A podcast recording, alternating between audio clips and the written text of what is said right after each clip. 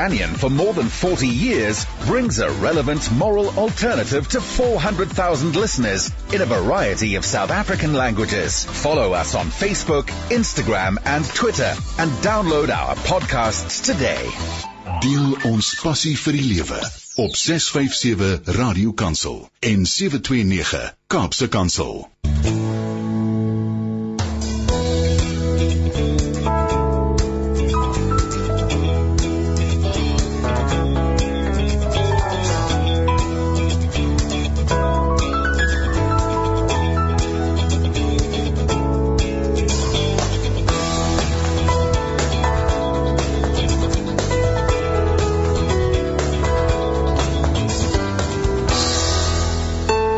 En is goeiemôre. Hoop jy het lekker geslaap. O, oh, en die wat nog wil gaap. Oh, lekker. En die wat sukkel om by die verkeersligte verby te kom, load shedding. Hey. Die wat nie van koffie hou nie. Pour a bit of Earl Grey tea this morning. Good morning wherever you may be listening in God's Word. It says God is Spirit. And the Bible says that God is Spirit. It says it in John 4:24. And therefore, getting to know God is more difficult than getting to know a fellow human being. Yeah, that's true. But by the grace of Christ, it's possible. And God realized and had a radical solution. God became man. In Jesus Christ, the whole fullness of God dwells bodily. Colossians 2 verse 9. So if you are still in doubt about the character of God, because you are looking around and seeing chaos, seeing a lot of challenges and whatever it may be, and you think, is God still in control? Good morning, God, where are you? Can this be? I read a book of Dietrich Bonhoeffer. He was a, a German theologian, minister, a reverend. And the Nazis took him into the concentration camp and a few days before the Allied forces came into the concentration camp, they killed Dietrich Bonhoeffer. But Dietrich Bonhoeffer wrote a book, The Cost of Discipleship, and it was hidden in his mattress, which they found. I've got a copy of that book translated into English the Cost of Discipleship by Dietrich Bonhoeffer. And Bonhoeffer said, even though the Nazis may take away everything from me, I have the whole fullness of God, which dwells in Christ, in my mind, in my heart, in my body. I know the character of God, even though the world may be falling apart. You know, when we know how Jesus is, we know how God is. What do we read in the Bible about God's character? And who are we? The people of God, the man and the woman of God. Let's run through who is God through the lens of the Bible. God is trustworthy. God is love. God is righteous. God is holy. God is merciful. This is God. God is trustworthy. Hebrews 13:8 says Jesus Christ is the same yesterday, today and forever. God always keeps his promises always. We get to know who God is, we do not need to be afraid what He will be tomorrow, though tomorrow may change. though I may not know what the future holds. If I am trusting God by the grace of Jesus and the power of the Holy Spirit, I can know the character of God is one, trustworthy. He keeps his promises always. Secondly, God is love, says the Bible. 1 John 4 verse 8 tells us that God is love. Jesus made it very clear. He loved the people that society spit out. He embraced children. He invited despised tax collectors to follow him. Sharing God's love, Jesus went to prostitutes, prostitutes, hey!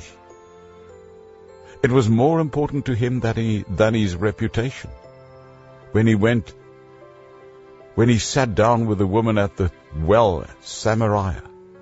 It was more important to him to give her the living water than his own reputation. And in this, Jesus is the perfect embodiment of his Father's love.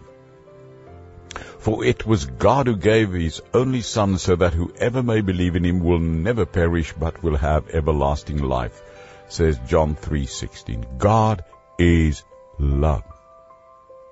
And if you are searching for love, if you are, uh, if you are left out by someone, somewhere, and uh, not loved by someone, God is love. The third character of God says the Bible, God is righteous. Deuteronomy 32 4 says, God of faithfulness, without iniquity, just and upright is he. God loves truth. God loves justice. God hates lies and injustice.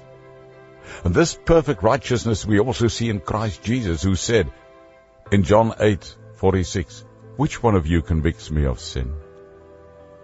God is righteous.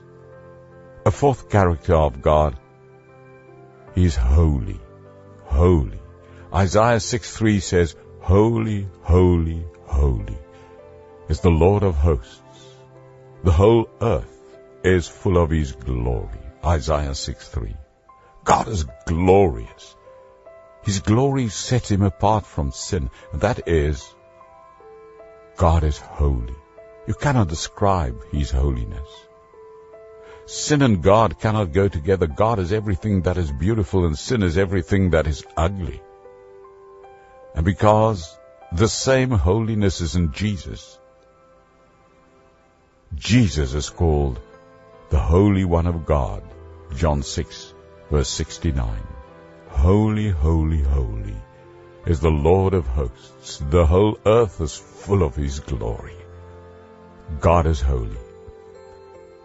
The fifth one I want to mention, the last one. God is merciful. Merciful. You know, there's one very striking passage in which the Lord declares his own character.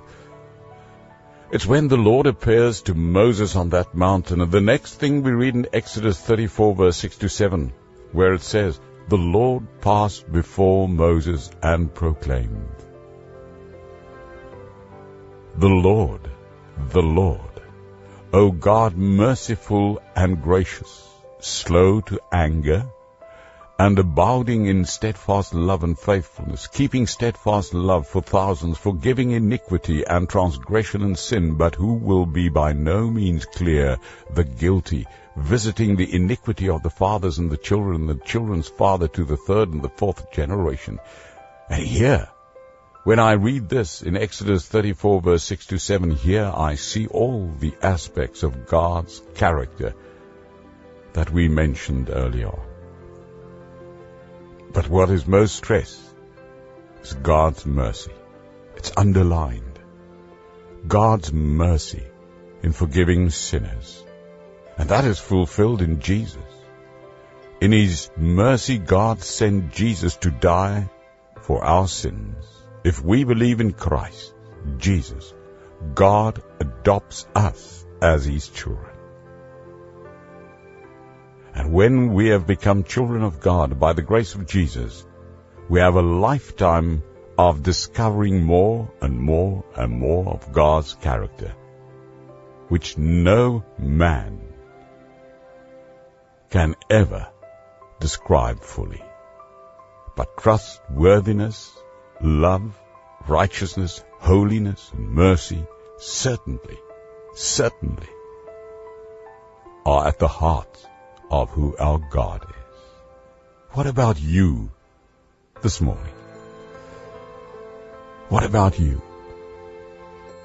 Forget about all the stresses in your life and all the worries and all, all the stuff you have to do today. Driving in traffic at the moment, trying to get to a certain place, to work or to school or wherever. Because you have to leave very early because of the load shedding and all the traffic lights are out. and patience is flying out of the window and here you sitting in the car and just, okay. Just relax. Just relax. You cannot do anything about Eskom. You cannot phone President Cyril Ramaphosa this morning, or Gwede Mantashe, or whoever is in charge, or Pravin Gordhan. You cannot call them. They won't listen to you to do anything about the robots not working this morning. So, get patience as a fruit of the Spirit. And contemplate this, that your God, He is the God who loves you, who is trustworthy, who is righteous, who is holy, who has mercy. And if you are in a situation of backsliding in your faith, in your personal relationship with Jesus Christ as a child of God and 'n backslidden en jy gly al verder in die modder van jou eie sonde weg. Hy so glad, so seep. You don't get a grip to get back. You don't know what to do. You are so mad. You so frustrated. You had enough. You have to struggle. Huh? And you thinking, is this what I was born for? Oh my goodness gracious. Hear the mercy that God loves you. Come back to Him and tell Him, I'm so sorry, Lord. I've lost, I've lost my enthusiasm. I've lost my strength to keep my head on high.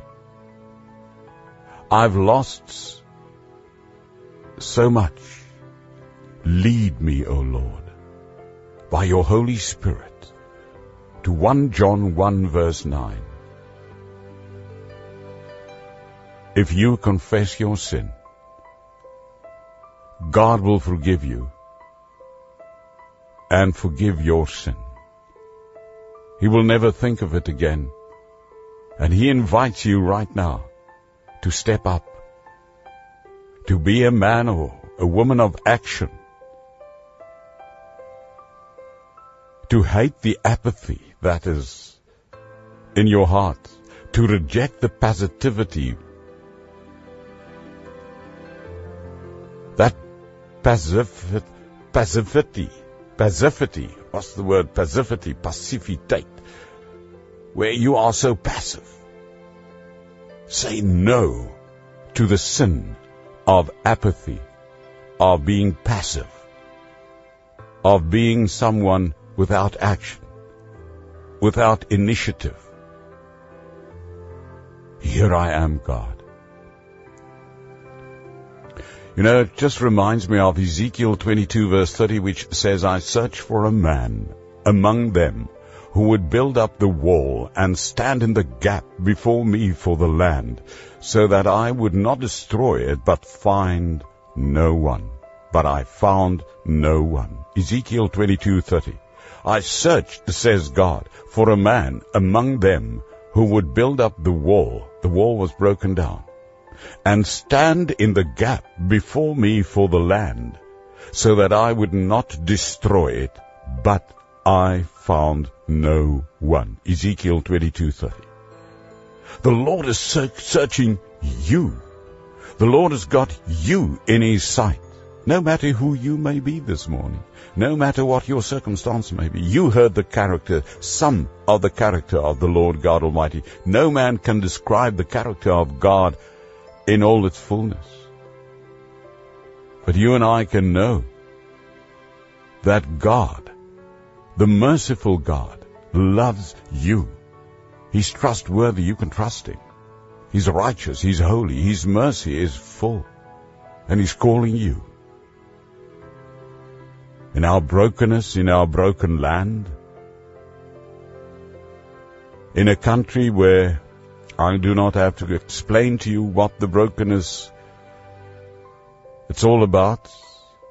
The Lord is saying, I'm searching for a man and a woman among you who would build up the wall and stand in the gap before me for South Africa so that I would not destroy it. But I found no one. Ezekiel 22:30.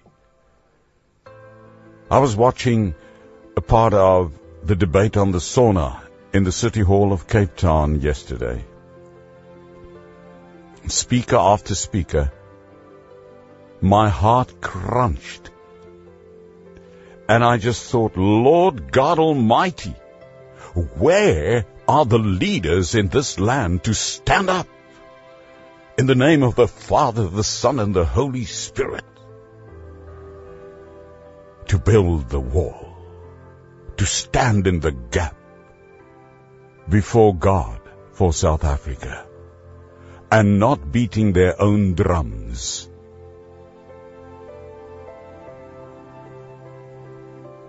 Shame on us if perhaps the Lord says, I've found no one. Speak out. Silence in the midst of passiveness is a sin. Be courageous. Fear God. Fear not no man. Speak the truth in love. Proverbs 27 verse 5 to 6 says, Better is open rebuke than love that is concealed. Faithful are the wounds of a friend, but deceitful are the kisses of an enemy. Open your mouth Open your mouth, judge righteously, and defend the rights of the afflicted and the needy in South Africa. Proverbs 31 verse 8 to 9. It's not my words. Well, South Africa is not in Proverbs 31, 8 to 9. But it says, open your mouth, judge righteously, and defend the rights of the afflicted and the needy. There are so many millions of people wishing to have a piece of bread and jam with coffee this morning. And perhaps you are having your English breakfasts with bacon and eggs and, uh, what do they call those beans that the English people love so much? Baked beans. And slucking down your coffee, you, you don't drink Frisco coffee. Man, jy drink daai grand koffie wat so drip, drip, drip, drip, drip. Dis al koffie wat jy drink. And there's people who have no water no water to drink. Come on, South Africa, get a grip. Stand strong. Don't give in when you are challenged, attacked, or criticized.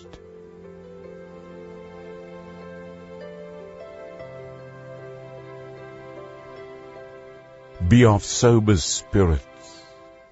Be alert. Because your adversary, the devil, prowls around like a roaring lion, seeking someone to devour. Resist him, firm in your faith, knowing that the same experience of suffering are being accomplished by your brethren who are in the world, says 1 Peter 5 verse 8 to 9. Be vigilant against pride. Don't beat your own drum like many politicians. Don't think less of yourself. Think of yourself less. Let the righteous smite me in kindness and reprove me, says Psalm 141 verse 5. It is oil upon my head. Do not let my head refuse it, for still my prayers is against the wicked deeds. And serve the King of kings. First his kingdom and his righteousness, and everything will be added to you. Oh, how great is our God! Our God he is the God who calls us to serve Him.